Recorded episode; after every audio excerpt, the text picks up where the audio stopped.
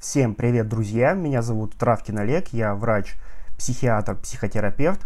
И в сегодняшнем выпуске я отвечаю на ваши вопросы, которые вы мне задали в моем телеграм-канале. Для тех, кто не подписан, обязательно сделайте это.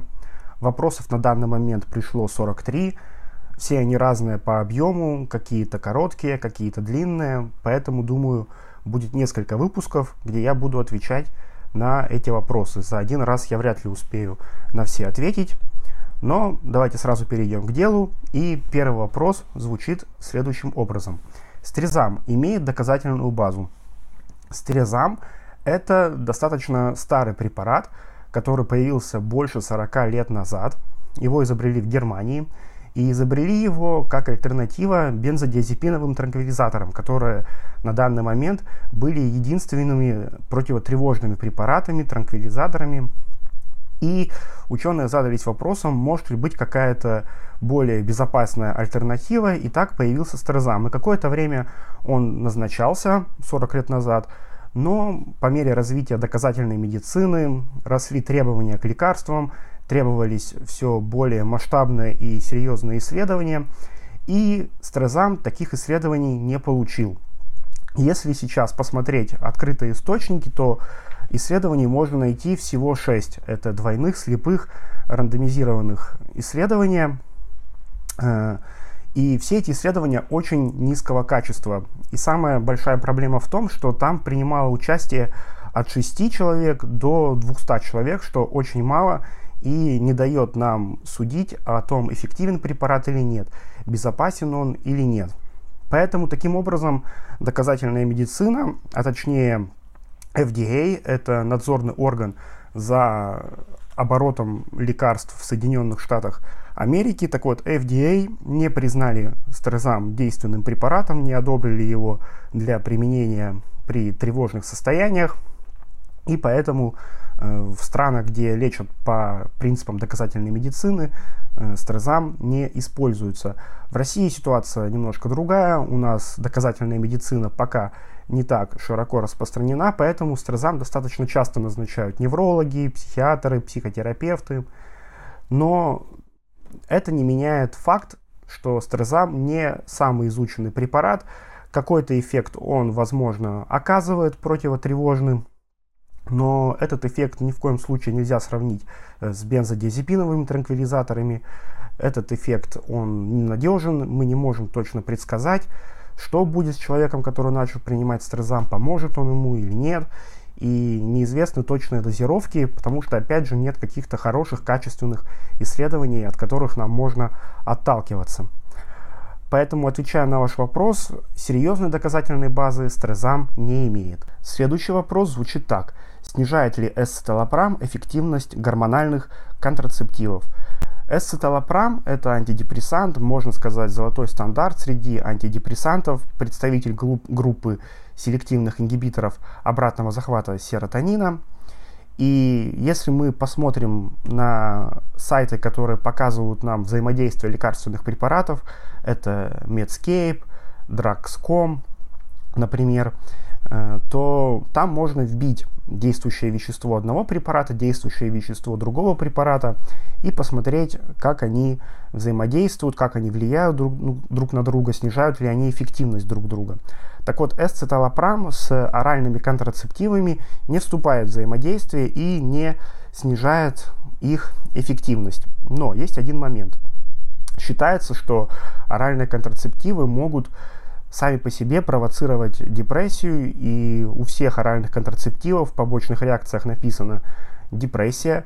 Это вопрос достаточно спорный, и пока еще нет какого-то единого мнения, вызывают ли оральные контрацептивы современные, я имею в виду, депрессию или нет, потому что есть исследования, которые говорят, что если у женщины на фоне приемов оральных контрацептивов возникают какие-то депрессивные эпизоды, то вполне себе это может быть не связано, это может быть просто особенности психики женщины и особенности организма, и, скорее всего, это просто совпадение. Но, тем не менее, пока в инструкциях пишут, в побочных реакциях депрессия, и многие женщины тоже отмечают, что на фоне оральных контрацептивов у них началась какая-то депрессивная симптоматика. Поэтому это надо иметь в виду, что иногда на фоне приемов оральных контрацептивов может появиться депрессия, или они могут усугубить уже имеющуюся депрессию, и тогда, может быть, потребуется большая доза эсциталопрама, и надо будет вообще как-то корректировать терапию. В любом случае, лучше об этом сказать доктору.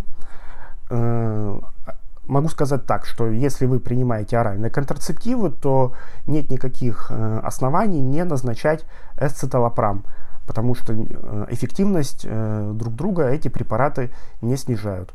Но надо иметь в виду, что в побочных реакциях к оральным контрацептивам есть депрессия. Следующий вопрос. Пью Триттико 2 года, чувствую себя неплохо. Нужно ли прекращать? И сколько беспрерывно можно пить? Триттико – это антидепрессант, про него у меня есть отдельный ролик, обязательно посмотрите, там я подробно рассказываю, для чего этот антидепрессант назначается, какой у него эффект, какие показания, какие противопоказания, возможные побочные реакции. И если мы посмотрим руководство по фармакологии, то там написано, что если это первый депрессивный эпизод, то рекомендуется принимать не менее 1 года антидепрессант. Если это повторный депрессивный эпизод, то принимать его можно неопределенно долго. Ну и в принципе все антидепрессанты, их можно принимать столько, сколько нужно. Нет какого-то ограничения, нет какого-то лимита. И если антидепрессант помогает, то спокойно можно его принимать. Не рекомендуется отменять антидепрессанты самостоятельно, поэтому, конечно же, я вам тут не могу никакой совет дать. Вам нужно связаться с вашим лечащим врачом или с другим врачом и вместе с доктором обсудить, имеет ли смысл отменять антидепрессант или лучше пока оставить. Следующий вопрос. Психотерапевт прописывает азофен при СРК. Меня очень смущает это назначение. Что вы думаете по поводу этого препарата при этой проблеме? Азофен – это старый советский антидепрессант, который был разработан очень давно и применялся только в Советском Союзе, в странах СНГ. В настоящее время он не входит в клинические рекомендации, и я бы, конечно, не стал бы назначать азофен при СРК, если вообще при СРК возникла необходимость назначать антидепрессанты, потому что далеко не каждая СРК требует именно такого лечения. Но если все-таки специалисты решают, что нужно подключать антидепрессанты, то азофен – это не препарат первого выбора. А какой препарат лучше выбрать, все зависит от клинической картины, от того, что преобладает среди симптомов, к чему больше есть склонность, например, к запорам или к диарее, насколько выражен болевой синдром, ну и вообще, как давно беспокоит эта проблема, и помогают ли другие методы как-то ее контролировать. Следующий вопрос тоже косвенно касается СРК, и я уже на него частично ответил. Скажите, пожалуйста, при СРК какой препарат первой линии? При СРК именно в отношении антидепрессантов нет какого-то прямо единого алгоритма, какой препарат первой линии, какой второй. Гастроэнтерологи, если мы почитаем их рекомендации, рекомендуют селективные ингибиторы обратного захвата серотонина при СРК. У психиатров, психотерапевтов СРК относится к соматофорным расстройствам, синдром раздраженного кишечника. Это кодируется именно как соматоформное расстройство, а по соматоформным расстройствам очень мало каких-то исследований, и поэтому, опять же, все зависит от того, какая именно симптоматика беспокоит человека. Конечно, первая линия обычно это селективные ингибиторы обратного захвата серотонина, золотой стандарт антидепрессантов, золотая середина между эффективностью и переносимостью, и, как правило, начинают именно с этих препаратов. Следующий вопрос. После ковида появилась резистентность к антидепрессантам. Увеличение дозировки, добавление в схему еще одного антидепрессанта, а после смены препарата не работают. Отменили все и стало лучше. Интересно услышать о возможных механизмах такой вот резистентности и предположения, почему без приема антидепрессанта симптомы депрессии могут пройти. Резистентность к антидепрессантам – это не совсем корректный термин. Резистентность может быть, например, к антибиотику, когда бактерии становятся невосприимчивыми к какому-то антибиотику, и он перестает на них действовать. Антидепрессанты – это все-таки не антибиотики.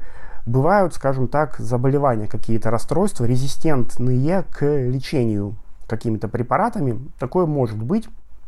И это решается как раз вот методом перебора и назначением разных антидепрессантов из разных групп, комбинацией разных антидепрессантов. Очень важно время приема антидепрессанта, потому что то, что люди считают резистентностью, на самом деле бывает просто прошло мало времени, потому что иногда требуется подождать 6 недель до тех пор, пока наступит полноценный антидепрессивный эффект, а то и 8 недель. И это еще не какие-то длинные сроки. Иногда еще бывает такая ситуация, это описано в исследованиях, что у человека не работают стандартные дозировки антидепрессанта и требуется применение более высоких доз. То есть были определенные исследования, когда у испытуемых через какое-то время брали кровь, анализ крови и проверяли концентрацию антидепрессанта в ней. И у некоторых оказывалось, что вроде они получали стандартную антидепрессивную дозировку, но при этом в крови была концентрация низкая. Это как-то было связано с особенностью их метаболизма, и таким людям требовалась более высокая дозировка антидепрессанта. Ну, к сожалению, мы такие исследования не проводим в практике, да, такие исследования, где проверяют концентрацию антидепрессантов в крови, проводят только в исследованиях. Ну, это нас наводит на мысль, что очень важно определиться с дозой.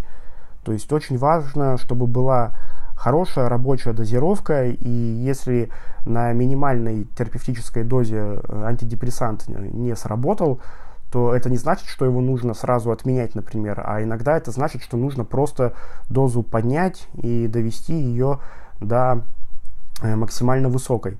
А максимально высокие дозировки могут быть выше, чем написано, например, в инструкции или на упаковке к антидепрессанту, потому что если мы почитаем up-to-date, различные клинические руководства, клинические рекомендации, то много где написано, что допустимо поднимать антидепрессанты до более высоких дозировок. Опять же, это не значит, что вам нужно это делать, да, такая ремарка. Я просто вам рассказываю, как бывает.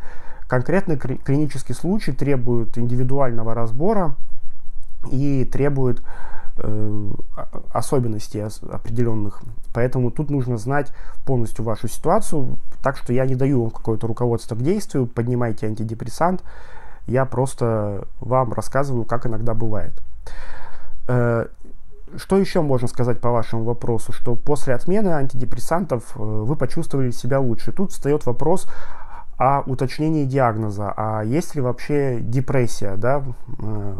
Возможно, стоит уточнить состояние, стоит уточнить, что с вами происходит вместе с врачом, и уже от этого отталкиваться. Потому что не всегда то, что человек называет депрессией, с клинической точки зрения, с медицинской точки зрения, таковой депрессией является. И назначение антидепрессантов в таком случае, естественно, не даст того, чего ждет человек. Без приема антидепрессанта могут ли пройти симптомы депрессии? Ну да, конечно, такое бывает, потому что депрессии разные и протекают по-разному, и очень часто бывает, что депрессия проходит сама по себе, и я бы даже сказал, что у очень многих людей именно по такому сценарию и развивается. То есть многие люди сталкиваются с депрессией, переносят какие-то симптомы депрессии, при этом не обращаются к врачу, не получают никакого лечения, но как-то по истечении времени эти симптомы самостоятельно проходят, и человек может даже и не знать, что столкнулся с депрессией. Так бывает. Но все-таки иногда антидепрессанты нужны. Сказать это можно только, опять же, после консультации, разобравшись с конкретным случаем. Следующий вопрос. Вальдоксан – хороший препарат? Вальдоксан – это антидепрессант, и в последнее время стала появляться информация, что фармкомпания, которая придумала этот антидепрессант и выпустила в производство, эта фармкомпания якобы скрыла какие-то данные, исследования были проведены не так хорошо, как хотелось бы, и что, возможно, вальдоксан не так эффективен, как рассказывает нам производитель, и с вальдоксаном нужно осторожней действовать. При этом есть пациенты, которые говорят, что вальдоксан помог, и вальдоксан дал хороший эффект, и что вальдоксан был для них действен. То есть это не пустышка, какой-то эффект он, наверное, оказывает, Но, опять же, за неимением каких-то научных данных и хороших исследований, потому что те исследования, которые есть, вроде как сейчас считаются недействительными, мы не можем сказать, хороший это антидепрессант или не очень хороший антидепрессант. Но точно можно сказать, что это не какой-то прорыв, и он не лучше классических антидепрессантов, селективных ингибиторов обратного захвата серотонина, и что вальдоксан явно не замена этим препаратам. Следующий вопрос звучит так. Здравствуйте, почему паксил работает хуже, чем рексетин, если на рынке хороший аналог? Какой минимальный срок приема паксила? Сколько месяцев? Паксил и рексетин – это антидепрессанты с одинаковым действующим веществом – пароксетин. Оригинальный препарат – это паксил, то есть фармкомпания, которая придумала этот антидепрессант, провела клинические испытания и вложила кучу денег, чтобы этот антидепрессант разрешили к использованию, производит его под брендом паксил. Рексетин – это дженерик. Я всегда говорю, что оригинал лучше, чем дженерик, потому что на оригинале именно проводятся все исследования, и чаще всего все-таки фармкомпании, которые производят оригинальные препараты, они стараются держать марку, они используют самое лучшее сырье, у них хорошее производство, ну и, соответственно, цена у оригиналов часто выше, чем у дженериков. Но есть исключения, есть у некоторых антидепрессантов очень достойные дженерики, которые не уступают по эффективности и переносимости оригиналам. Тут все индивидуально. И бывают такие вот реакции, когда почему-то оригинал работает хуже, чем дженерик, как вы описываете в вашем вопросе. Надо понимать, что есть много факторов, которые могут повлиять на переносимость и эффективность конкретного препарата. Это может быть связано, например, просто с какой-то бракованной партией. Вот, фармкомпания, да, делала хорошо паксил, все у них было хорошо, а потом в какой-то момент, в какой-то период что-то у них случилось на производстве, или решили сэкономить, заказали какое-то не очень дорогое сырье качественное, или как-то что-то там намухлили, и это повлияло на конечный продукт. То есть вроде внешнее и внутреннее по химической структуре все точно такое же, тот же самый пароксетин, он соответствует всем нормам, всем стандартам, но использовали, например, не самое дорогое сырье, а для этой партии закупили сырье подешевле. И в результате это получился уже немножко другой продукт, который у некоторых людей не работает так, как хотелось бы. Такое тоже, к сожалению, бывает. Мы от этого не застрахованы. И бывает, да, что оригинал паксила работает хуже, чем дженерик. И если на рынке хороший аналог, ну, у пароксетина есть много разных аналогов, и можно посмотреть просто в интернете, дженерики пароксетина ввести, в России их точно там несколько штук найдется. Опять же, это не гарантирует, что аналоги будут работать лучше, чем те препараты, которые вы в данный момент принимаете. Поэтому 100% рекомендовать, что это будет лучше, нельзя. Я всегда говорю, что все-таки, если есть возможность, лучше отдать предпочтение оригиналу. Минимальный срок приема паксила, ну, как и у любого антидепрессанта, это все-таки минимум 6, а лучше 12 месяцев с момента улучшения состояния, с момента исчезновения симптомов. И 6-12 месяцев это для первого депрессивного эпизода, а если это уже какой-то повторный эпизод или это уже какой-то рецидив, то тогда можно принимать неопределенно долго, пока препарат работает. Конечно, желательно под наблюдением лечащего врача, который будет контролировать ваше состояние. Следующий вопрос звучит так. Здравствуйте, доктор. Мне назначили азофен 25 мг по одной таблетке 3 раза в день. Потом снизили дозу до 2 таблеток и феназепам 1 мг по полтаблетки утро и вечер. Правильно или нет? Состояние не очень. К сожалению, я не могу сказать, правильно или нет, потому что я не знаю вас, не знаю ваш диагноз, и я не ваш лечащий доктор. Но если состояние не очень, то имеет смысл задать вопрос лечащему врачу, который назначил вам данное лечение. Бессонница. Поможет ли психиатр или нужно обращаться к другому врачу? Все зависит от причины бессонницы. Традиционно бессонницей занимается врач-сомнолог, а сомнологи, как правило, это неврологи, которые прошли какое-то дополнительное переобучение и получили дополнительную квалификацию. Но бывают и психиатры с дополнительной квалификацией по сомнологии. Бессонница часто это симптом психических расстройств, депрессии, тревожных расстройств и других психических нарушений. И тут надо разобраться, что первично психическое расстройство, в рамках которого появилась бессонница, или это просто самостоятельное заболевание, самостоятельная бессонница без сопутствующих каких-то психопатологических симптомов. Но, конечно, если бессонница длится очень долго, и человек давно от нее страдает, то, как правило, какие-то сопутствующие психические расстройства все-таки со временем появляются. И без назначения психотропных препаратов не обойтись. Поэтому, да, вы можете обратиться к психиатру с жалобой на бессонницу. Вполне нормально начать диагностический поиск именно с этого специалиста. И уже в зависимости от того, что вам скажет психиатр, действовать дальше. Если психиатр диагностирует у вас какое-то психическое расстройство и скажет, что бессонница, скорее всего, появилась из-за нее, например, из-за депрессии, то тогда психиатр выпишет лечение и в рамках этого лечения скорректируется и бессонница. Если нет, то, скорее всего, психиатр вам предложит проконсультироваться у невролога или сомнолога. Следующий вопрос. Добрый день, дочь принимает Депакин уже лет 10. Его нужно пить еще с каким-то препаратом или можно самостоятельно? У нее депрессия и биполярное расстройство. Она просто настроена на все худшее. Всего боится. Все плохое только в мыслях и словах. Чем можно помочь? Как найти подход и наконец-то увидеть то, что готовит кушать и чем-то еще занимается? Не знаю, что делать. Депакин хроно – это стабилизатор настроения или нормотимик, как его называют в психиатрии. И нормотимики или стабилизаторы настроения – это основные препараты для лечения биполярного расстройства. Биполярное расстройство, напомню, характеризуется чередованием депрессивных и маниакальных или гипоманиакальных фаз.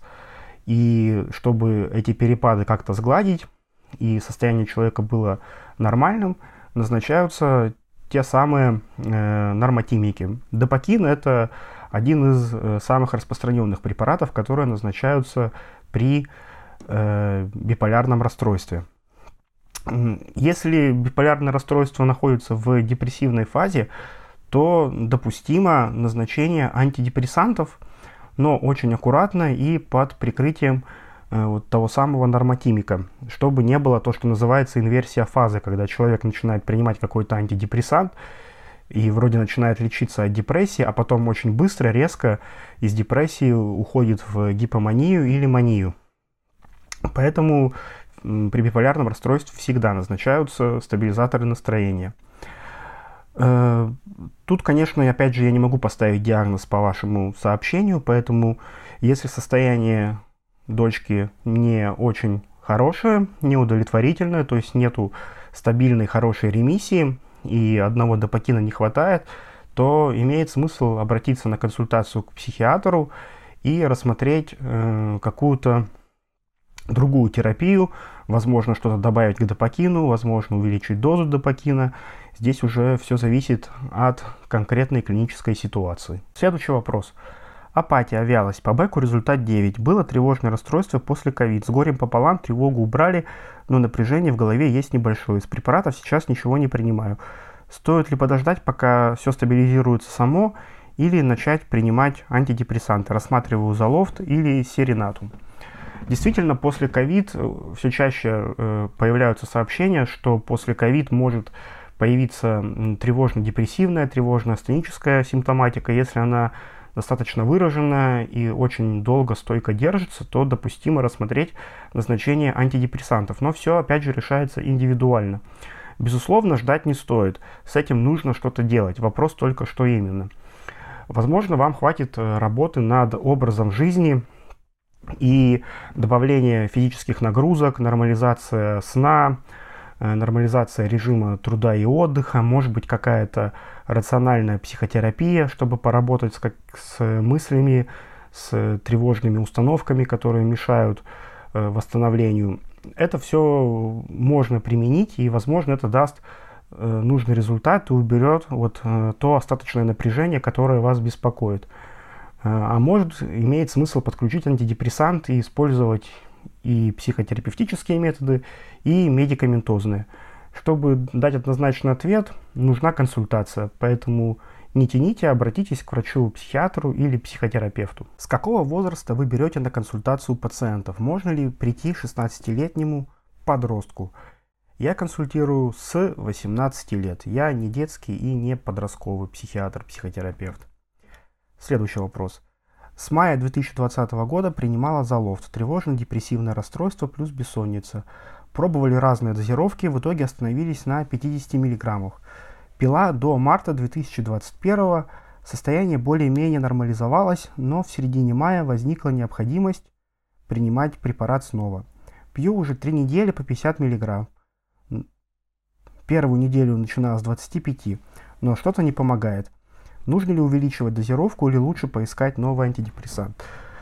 Отвечая на этот вопрос, я не могу вам дать прямой рекомендации, что вам делать. Могу сказать только общими словами, что 50 мг – это начальная терапевтическая дозировка Золофта или сертралина. Как правило, для лечения тревожно-депрессивных состояний, связанных с бессонницей, требуется большая дозировка, и чаще всего мы доходим до 100 мг, а то бывает и больше. Да, иногда бывает, что если человек ранее принимал антидепрессант в одной дозировке, а потом прекратил прием и через какое-то время вновь возвращается к этому антидепрессанту, то в той же дозировке нужного эффекта не удается достичь. И, в принципе, здесь может быть рассмотрена тактика повышения дозировки. И вообще очень важно при приеме антидепрессантов и каких-либо других психотропных препаратов найти необходимую дозировку, потому что разброс у антидепрессантов может быть очень большой, и часто люди начинают принимать антидепрессант в минимальной дозировке, а то и в дозировке, которая намного меньше минимальной терапевтической, не получают нужного эффекта и думают, что антидепрессант не помогает, надо его бросать, переходят на другой препарат. И так скачет от одного к другому, не получая нужного эффекта, а на самом деле вопрос именно в дозе. Да, подобрать дозу бывает сразу не удается и требуется время, но все-таки этот вариант всегда нужно прорабатывать в первую очередь, если нет каких-то побочных реакций, которые пациент не может перенести, то имеет смысл рассмотреть повышение дозировки, но опять же решайте с вашим лечащим врачом. Следующий вопрос. При тревожном расстройстве какие практики можно применять самостоятельно? Панические атаки ушли, тревога осталась. Спасибо. Я рекомендую обратить вам внимание на техники из когнитивно-поведенческой психотерапии, а именно те техники, которые направлены на работу с мыслями, с убеждениями, увидеть то, как ваш образ мышления, то, как вы думаете, влияет на ваше настроение, а это, в свою очередь, влияет на то, как вы себя ведете, на то, какие действия совершаете и к чему эти действия приводят. Это очень действенная техника, и этот метод психотерапии является золотым стандартом для работы с тревогой. Можно проработать самостоятельно при помощи литературы. Сейчас очень много книг, которые разными словами рассказывают про то, как эти техники применять. Много психотерапевтов с мировым именем продаются в России, хорошие переводы есть, отечественные авторы, которые хорошо пишут про когнитивно-поведенческую психотерапию. Поэтому читайте, применяйте, не получается самостоятельно, возьмите консультации с когнитивно-поведенческим психотерапевтом. Очень полезный инструмент, рекомендую. Набор. Ипохондрия, кардионевроз, СРК, агорафобия, невротические реакции, гиперконтроль, избегание, ошибки мышления, черно-белое мышление, долженствование, катастрофа и так далее и тому подобное. За какую ниточку начинать распутывать клубок? С той, что больше беспокоит, или несколько сразу? Или наоборот начинать с того, что проще, и идти по нарастанию? Спасибо. Очень такой неоднозначный ответ у меня будет. Все зависит от того, как вы собираетесь действовать вместе с психотерапевтом, либо самостоятельно. Если вместе с психотерапевтом, то это обсуждается, составляется план терапии, и вы просчитываете каждый шаг, что вы будете делать. Здесь уже все зависит от того, как предпочитает работать психотерапевт. Если же вы работаете самостоятельно, то я бы рекомендовал вам начинать с того, что проще, и идти по нарастанию. Потому что, соответственно, то, что проще, с этим легче разобраться, понять основную механику, понять основные принципы работы с тревогой. А все, что вы описываете, так или иначе связано с тревогой и тревожными состояниями, и идти от простого к сложному. Опять же, в помощь вам техники и книги, которые посвящены когнитивно-поведенческой психотерапии.